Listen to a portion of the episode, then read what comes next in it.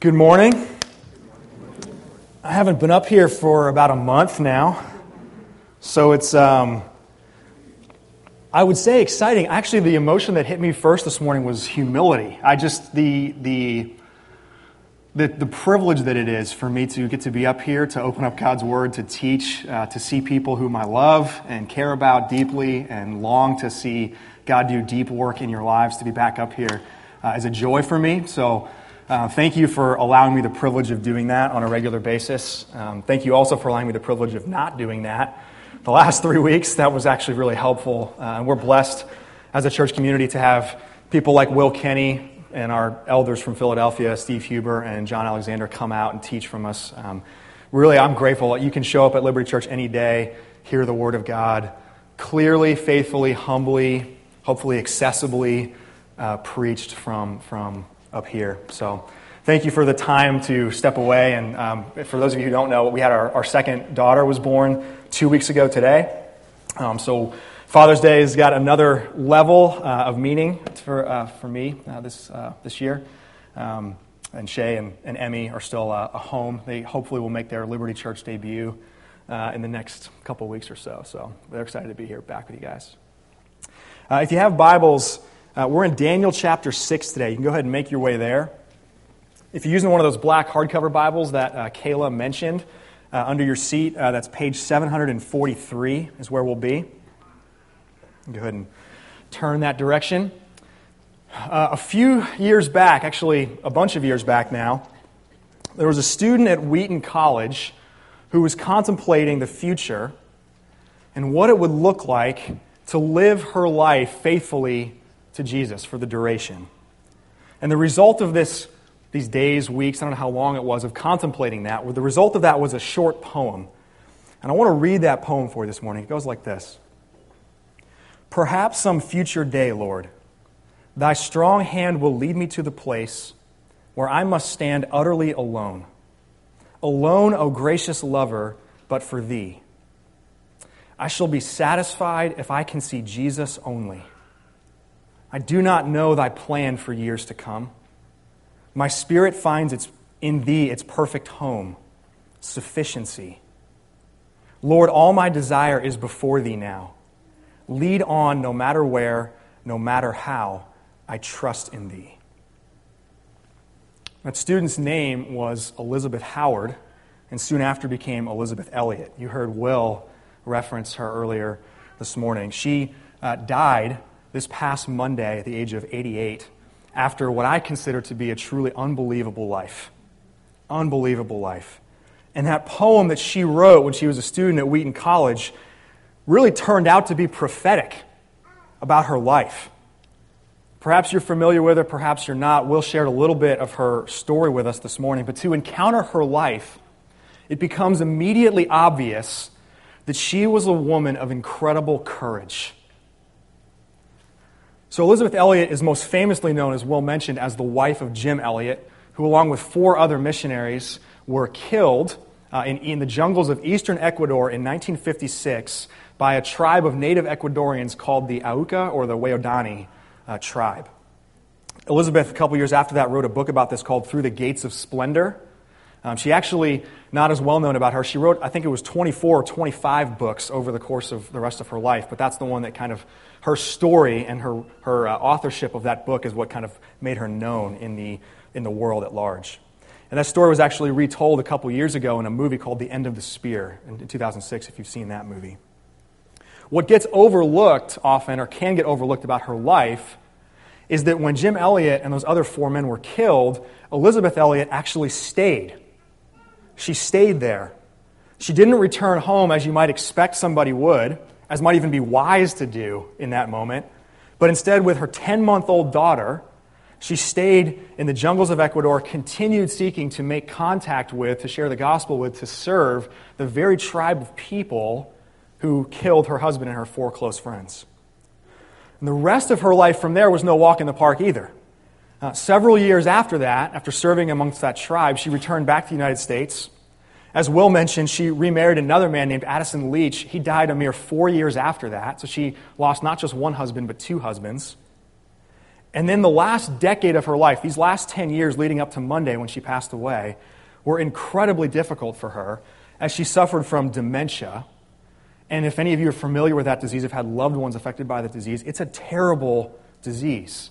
You get to watch your personality fade away, the slow decay of your personality. So, Elisabeth Elliot stands as an example of immense courage. It takes really deep courage, a courage that you and I, most of us, will never know, to do what Jim Elliot and those other four men did to risk your life for the sake of helping someone else understand the good news of Jesus. But I think in many ways it actually takes even deeper courage to do what Elisabeth Elliot did and to go on living and to stay, particularly amongst the people who have done something so evil against you. And to not only do that, but to do it with a heart full of love and a heart full of compassion for the people who have done such a thing. And then to experience the loss of another husband and to experience the loss of your mental faculties and your personality. Just like she wrote in that poem, her only hope when she stood in those moments utterly alone was that the presence of God was with her. And she lived that out all the way till Monday when she died. So it's fitting that we have the opportunity to think about her as an example and think about her life in the same week that we're looking at Daniel chapter 6. And we're talking about courage from Daniel chapter 6. Because just like Elisabeth Elliot's life, the book of Daniel teaches us that courage is not just about these one or two significant moments in your life where your faith is tested. Rather, it's about how you live your life in the years leading up to that moment and then the years on the other side of that moment if you have them. Especially when you have to go on living in spite of the hostility, in spite of the heartbreak, in spite of the tragedy. So there's courage to die. Absolutely, it takes courage to die. But also, long before that, and in many cases long after that, courage to live. So we're in Daniel 6. It's a very well known account. Probably almost all of you have heard of this or read it many times in your life. Daniel and the lion's den. We're going to read the first uh, 24 verses of Daniel chapter 6, so you can follow along with me as I read. It pleased Darius to set over the kingdom 120 satraps to be throughout the whole kingdom, and over them three presidents, of whom Daniel was one, to whom these satraps should give account, so that the king might suffer no loss. Then this Daniel became distinguished above all the other presidents and satraps, because an excellent spirit was in him and the king planned to set him over the whole kingdom. Then the presidents and the satraps sought to find a ground for complaint against Daniel with regard to the kingdom. But they could find no ground for complaint or any fault because he was faithful, and no error or fault was found in him. Then these men said, We shall not find any ground for complaint against this Daniel unless we find it in connection with the law of his God.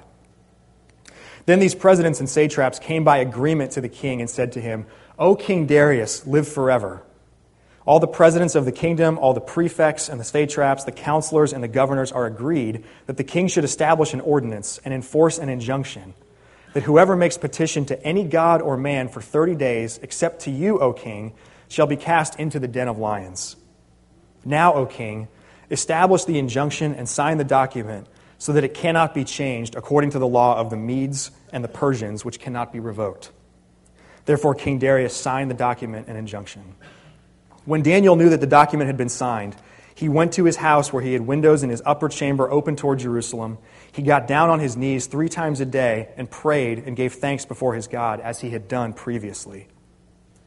Then these men came by agreement and found Daniel making petition and plea before his God. Then they came near and said before the king concerning the injunction, O king, did you not sign an injunction that anyone who makes petition to any god or man within 30 days, except to you, O king, shall be cast into the den of lions? The king answered and said, The thing stands fast, according to the law of the Medes and the Persians, which cannot be revoked. Then they answered and said before the king, Daniel, who is one of the exiles from Judah, pays no attention to you, O king, or the injunction you have signed, but makes his petition three times a day. Then the king, when he had heard these words, was very much distressed and set his mind to deliver Daniel. And he labored till the sun went down to rescue him. Then these men came by agreement to the king and said to the king, Know, O king, that it is a law of the Medes and Persians that no injunction or ordinance that the king establishes can be changed. Then the king commanded, and Daniel was brought and cast into the den of lions. The king declared to Daniel, May your God, whom you serve continually, deliver you. And a stone was brought and laid on the mouth of the den, and the king sealed it with his own signet and, the, and with the signet of his lords, that nothing might be changed concerning Daniel. Then the king went to his palace and spent the night fasting. No diversions were brought to him, and sleep fled from him. Then, at break of day, the king arose and went in haste to the den of lions. As he came near to the den where Daniel was, he cried out in a tone of anguish. The king declared to Daniel, O Daniel, servant of the living God, has your God, whom you serve continually, been able to deliver you from the lions? Then Daniel said to the king, O king, live forever. My God sent his angel and shut the lions' mouths that they, may, that they have not harmed me, because I was found blameless before him, and also before you, O king, I have done no harm. Then the king was exceedingly glad and commanded that Daniel be taken up out of the den. So Daniel was taken up out of the den, and no kind of harm was found on him, because he had trusted in his God. And the king commanded, and those men who had maliciously accused Daniel were brought and cast into the den of lions, they, their children, and their wives. And before they reached the bottom of the den, the lions overpowered them and broke all the, their bones in pieces. This is God's word. Let me pray for us. God, we look to you this morning to teach us from your word, to show us an example, a picture of what courage looks like particularly the kind of courage to trust in you, to be devoted to you. Wherever we find ourselves this morning, Lord, if we come in and we feel confident and we feel courageous, would you remind us that we're able to do that because of who you are? We stand on you. If we come and we're weak, we don't feel like we've got any courage at all, pray that you would show us in your word and you'd work in our hearts by your Spirit to show us why we have great reason to be courageous and our hope. Strengthen us, we pray, as we, as we learn, as we listen this morning. We pray that in your name. Amen. So, courage is, is one of these words that can be used in all kinds of, of ways in our language, so much so that, like, in time, it can begin to have no meaning at all. So, I want to talk about really a distinct kind of courage this morning, one that pertains specifically to the people of God. You know, the people of God don't have, like, uh, like a monopoly on the market of courage. There's other kinds of courage. But the kind of courage I want to talk about today, I'll define this way Courage is devotion to God in spite of the circumstances or the pressures that would pry you away. Courage is devotion to God in spite of the circumstances or pressures that would pry you away. And in Daniel 6, we actually see three different characteristics of this kind of courageous devotion. So, courage is public devotion, courage is consistent devotion, and courage is confident devotion. It's public, it's consistent, and it's confident. So, let's work our way through those. First, courage is public devotion. It takes courage to be known, does it not? It takes courage to be known. That's true in all kinds of relationships. That's true in our relationships with each other it's risky to be vulnerable with other people. It's risky to allow other people to know who you really are, to know what you are really like. It takes courage not to pretend. It takes courage not to perform, to, to try to live up to some kind of standard that either that you have imposed on yourself or you think others have imposed on you or others really have imposed on you. It takes courage to not cover up what's really true about you. We went all the way back to Genesis 3 in the Garden of Eden, and man and woman fall into sin, they rebel against God, what's the first thing they do after that? What's the first thing they do? They hide. They hide, right? They hide. And ever since then, we've become expert experts at hiding. People are experts at hiding. We hide from God, we hide from one another, we hide from the people in the world that we're called to love and serve and be among. That's true in all kinds of ways. It's especially true, though, when it comes to our devotion to God.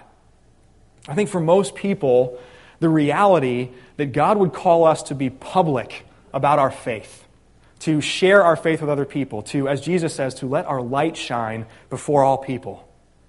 I think that ranks right up there with like public speaking as the things that like inspire the most fear in people. I think many of us are terrified about the idea that we're supposed to be that public with our faith. It'd be a lot more comfortable, it'd be a lot easier if our devotion to God was a private matter, not a public matter. But courage is actually public devotion. That's a part of what courage is. It's being known for your devotion to God regardless of the consequences.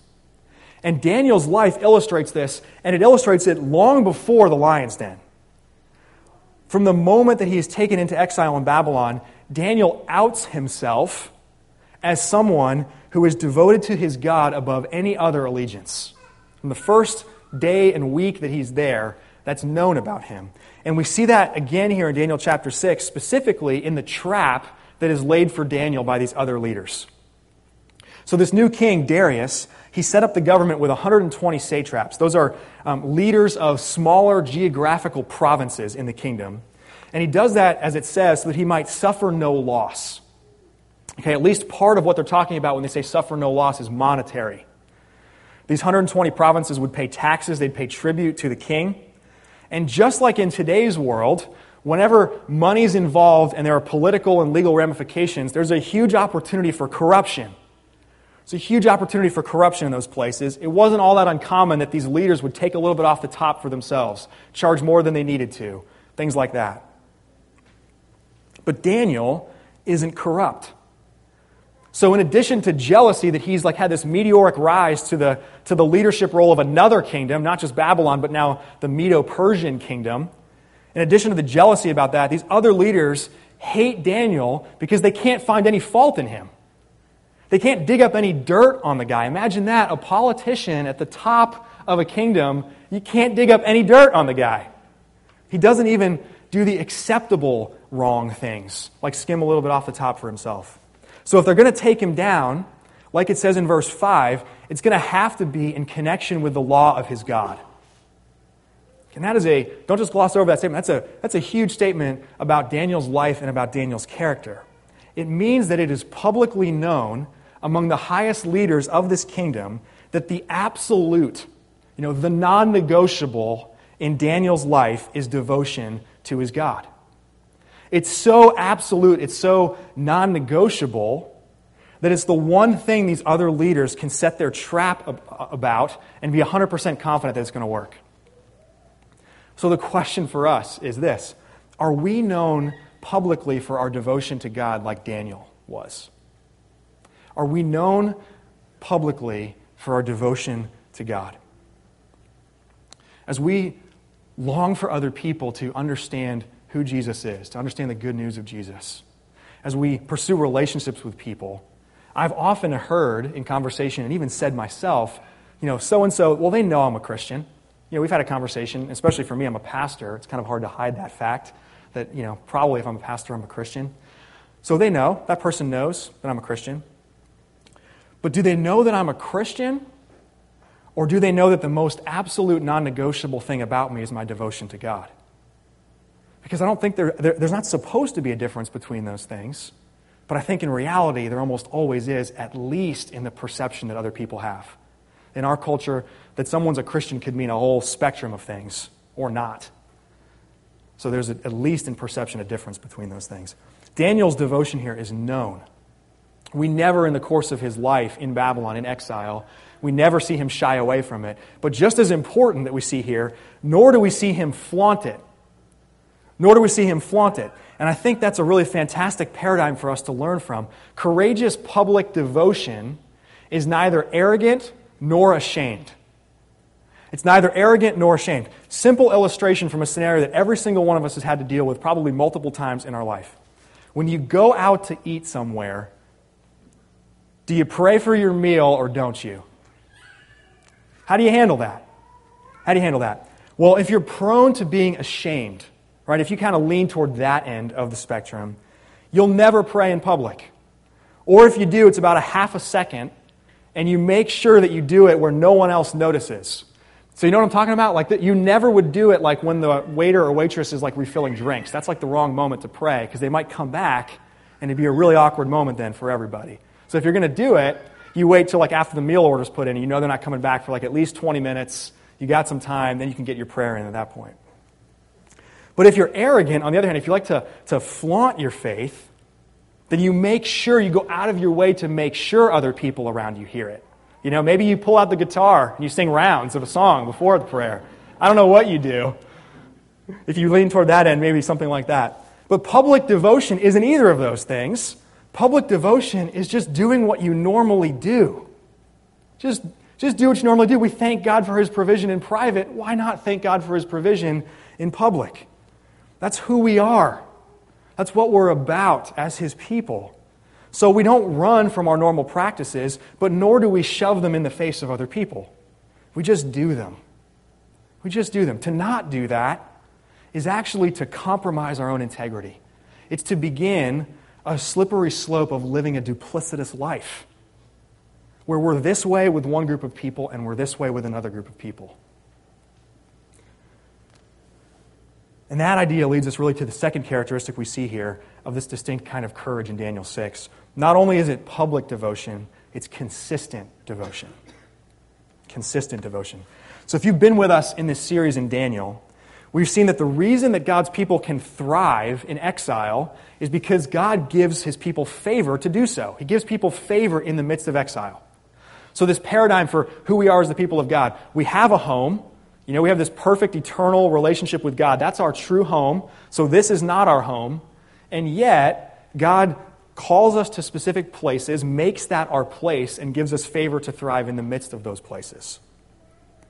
There's a huge change that's happened here between the end of Daniel 5 and the beginning of Daniel 6. And that's that the Babylonian Empire, dominant world power for many years, has been conquered by the Medo Persian Empire. And King Darius is now reigning over that empire.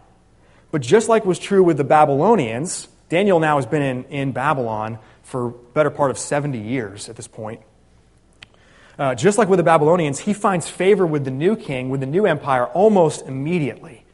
Darius, Darius recognizes his value, recognizes his wisdom, his ability, and it points him to this high position of leadership. But that kind of favor from governments or leaders or whatever it might come from, it's not ever a given. It's not something that we are meant to, as the people of God, ever take for granted if we have it, because it can disappear and reappear in a second. And genuine courage means that our devotion to God remains consistent regardless. See, courage that, that is dependent on circumstance isn't really courage. Courage that's dependent on circumstance isn't really courage. And as Daniel learns here, even favor with the top dog, you know, the king of an empire. He doesn't have like a parliament or a democracy to like push rules and laws through. He's a, he's a tyrant, he's a dictator. Even with fa- favor from that person, can't serve as a substitute for courage not thinking through all the implications of what he's doing, Darius signs this, this injunction into law and essentially becomes a death sentence for Daniel. And he immediately regrets it when he finds out that that's going to be the case. It says he even tries to, to go to work to somehow free Daniel from that. It's one of his most trusted, best leaders in the kingdom. He wants him to not die. But to do that, especially as a new king, would be to lose face in front of his new kingdom, to go back on his word. He wouldn't be trusted again, he wouldn't be respected anymore. So he doesn't intervene. But here's what I love look at verse 10. Look at Daniel 6, verse 10. Daniel hears that this new injunction has become law. It's a law that's certainly going to bring his condemnation. What does he do? He does the same exact thing that he did the day before. He does the same exact thing he did the day before.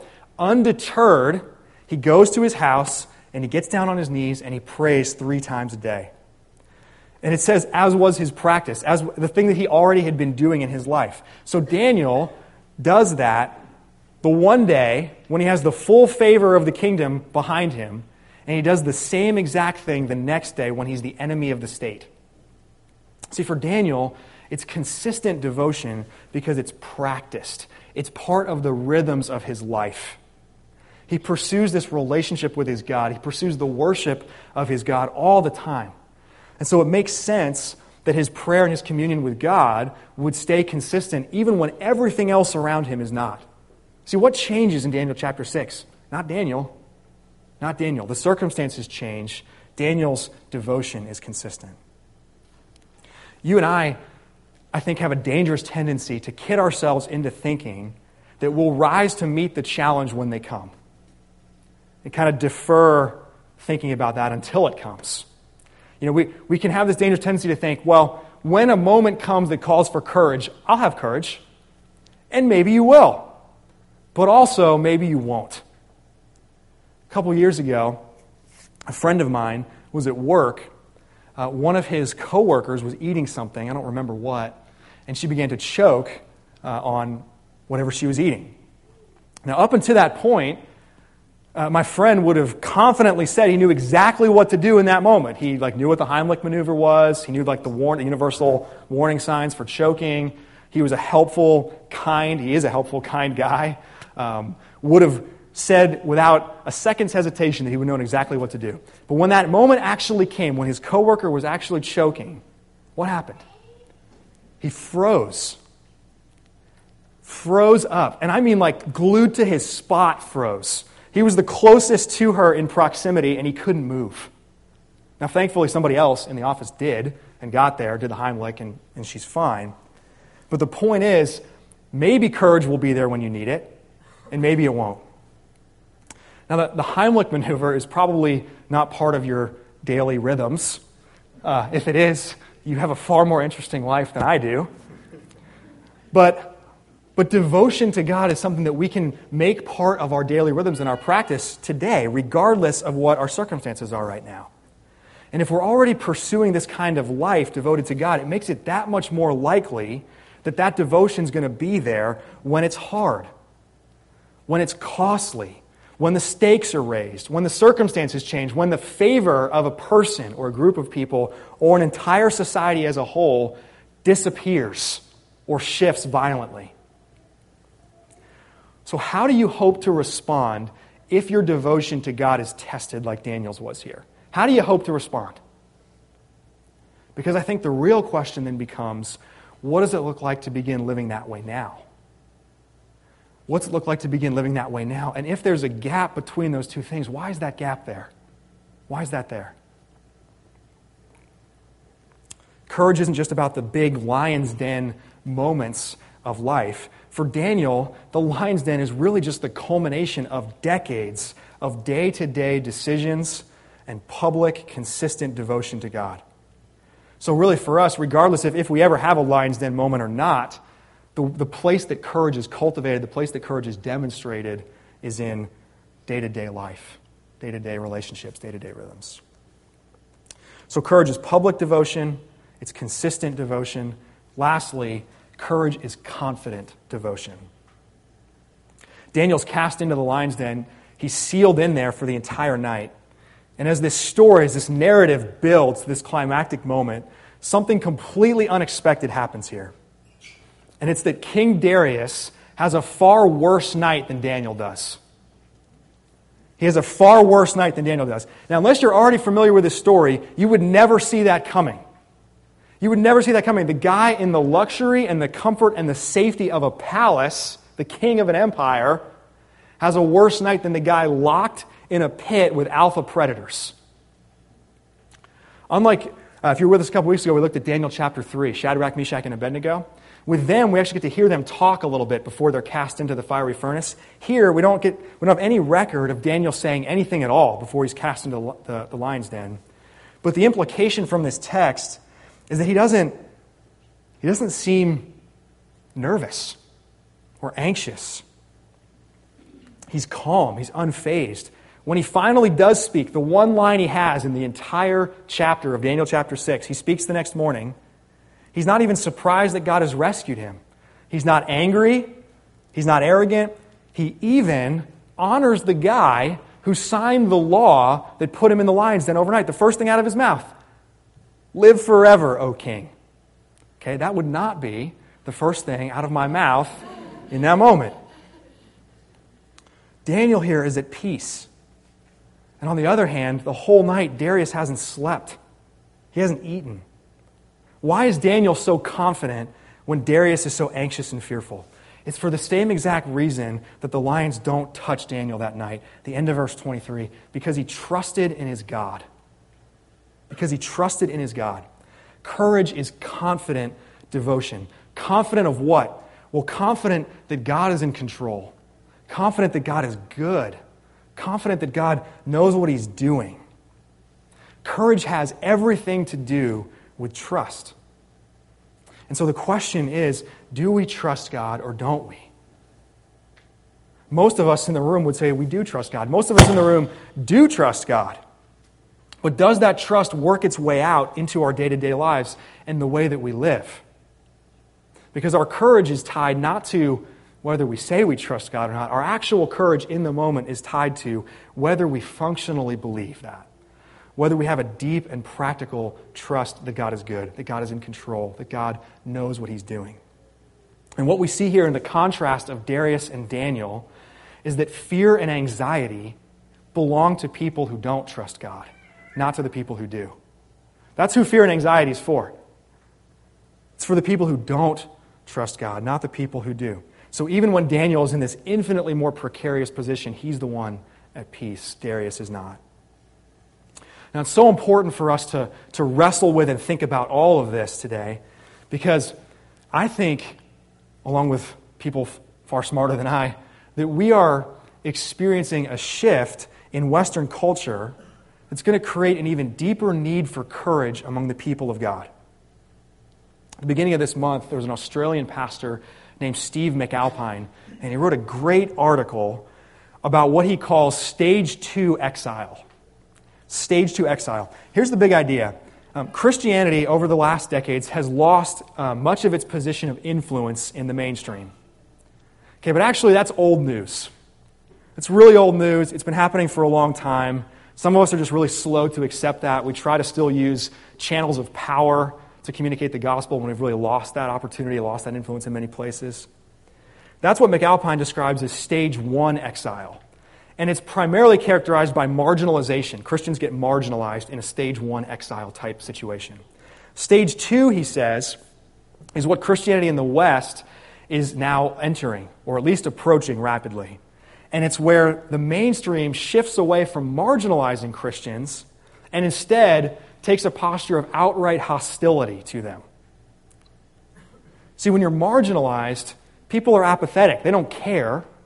So you have to fight for a voice. But what Steve McAlpine says here is that Christianity now, today, is actually being brought back into the public square very often but not brought back into the public square as like a valid, reasonable option. It's being brought back into the public square to be tarred and feathered. Here's what he says. In the last five or six years, the culture, read elite framework that drives the culture, is increasingly interested in bringing the church back into the public square. Yes, you heard that right, but not in order to hear it, but rather in order to flay it, to expose its real and alleged abuses and to render it naked and shivering before a jeering crowd. It is officials conspiring with the king to show that Daniel's act of praying toward Jerusalem three times per day is not simply an archaic and foolish hope, but a very real threat to the order of society and the new moral order that will hold it together. Were you following along with him there? Were you tracking with him there? That in stage two exile, Christianity is brought back into the public square. It's talked about a lot more, but not in a cordial way, to say, actually, if you believe these things, this is where that leads. Try to discount the Christian faith. And he goes on to say that where stage one exile and this marginalization calls primarily for humility, trying to find a voice but being humble about it, he says stage two exile and hostility is going to call for something else. What is that? He says courage. Courage. And this is why Daniel is such a helpful and good picture for us. Where's Daniel? He's not in an apathetic, marginalized position. He's in Babylon. He's in a hostile environment. And he's there for his entire adult life. And it's there from within the hostility that he practices and continues this public and this consistent and this confident devotion to God. He doesn't start a war, he doesn't become radicalized but nor does he hide out and shy away from it. Hostility from the world isn't a valid reason to abandon trust in God, to allow our lives to be driven by fear and anxiety. Like, no doubt in the room, when you hear something of this magnitude, like a cultural shift where Christianity might experience hostility rather than just marginalization in the years to come, I would be shocked if most of us in the room weren't a little bit fearful and anxious about that. It's going to happen. We're going to be fearful. We're going to be anxious. But Daniel 6 shows us that fear and anxiety, even in those moments, fear and anxiety are for those who don't trust God, not for those who do. So we fight the temptation to be driven by fear, to be characterized by fear in the midst of whatever happens, cultural shifts or, or otherwise. We pursue courage. We pursue this public devotion, neither arrogant nor ashamed. We pursue consistency with our devotion. We, we're confident in our devotion that God's in control, that He was, is as in control of this, of our lives, as He was of the lion's mouth for Daniel. Of course, the problem with that, and maybe you feel this very acutely right now, the problem with that is that we are ashamed. We are arrogant. We're not consistent. At least I'm not. We're not confident, at least not all the time. We're not courageous, at least not in the way that we're going to need to be. So, is this even possible? What's our hope? Our hope is that the God that we are devoted to has already been courageous for us. So, 500 years after Daniel, Jesus Christ publicly, consistently, confidently, it says in the Gospel of Mark, sets his face like flint toward Jerusalem to be delivered over to his own death. And in what looks like this moment, where a far more dangerous lion, as the Apostle Peter will later refer to him, Satan, the great adversary of our souls, in a moment where it looks like Satan will feast on and triumph over the people of God, his mouth is shut once and for all by the substitutionary sufferings, by the victorious resurrection of the Son of God. So don't try to muster this courage on your own because it's not there. It's not there. It's not in you, in and of yourself. Instead, as the author of Hebrews says, consider Him. Consider Him. Consider Him who endured such opposition, such hostility from sinners, that you might not grow weary and lose heart. Jesus has endured the cross. He has scorned its shame. He's seated at the right hand of the Father. It says that He will never leave us or forsake us. And it's by his courage that he has purchased freedom in which you and I might actually live courageously. So, as we come to this table this morning, let's consider the courage of Jesus that is pictured there. In him, may we be met and strengthened. May we be forgiven. May we be sent with hearts renewed and refilled with courageous devotion because truly there is no safer place to be than in Christ, and there is no greater source of courage than his finished work. Amen. Me pray for us.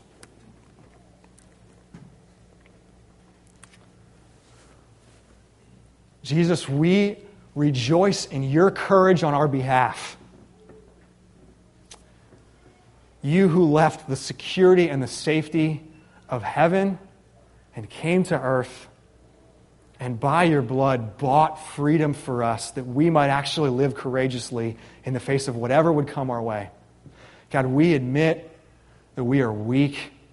We admit that we are not consistent, that we are not confident, that we would rather hide out and be ashamed, or we overcompensate and try to be arrogant. God, we are desperate for you to give us the courage that we need to live this life well and in a way that honors you, in a way that truly serves the good of the people you have placed us amongst. We long to do that. And so this week, like every week, we come to this table to be strengthened and sent to do that again. We can only have courage because you have been courageous for us. And thank you for the courage that you instill in your people and the examples we have of that, particularly in people like Elisabeth Elliot, people like Daniel. Give us more examples. May we be those kind of examples. As we come to this table this morning, renew and refill our hearts with courage and devotion for you. Let me pray that in your name. Amen.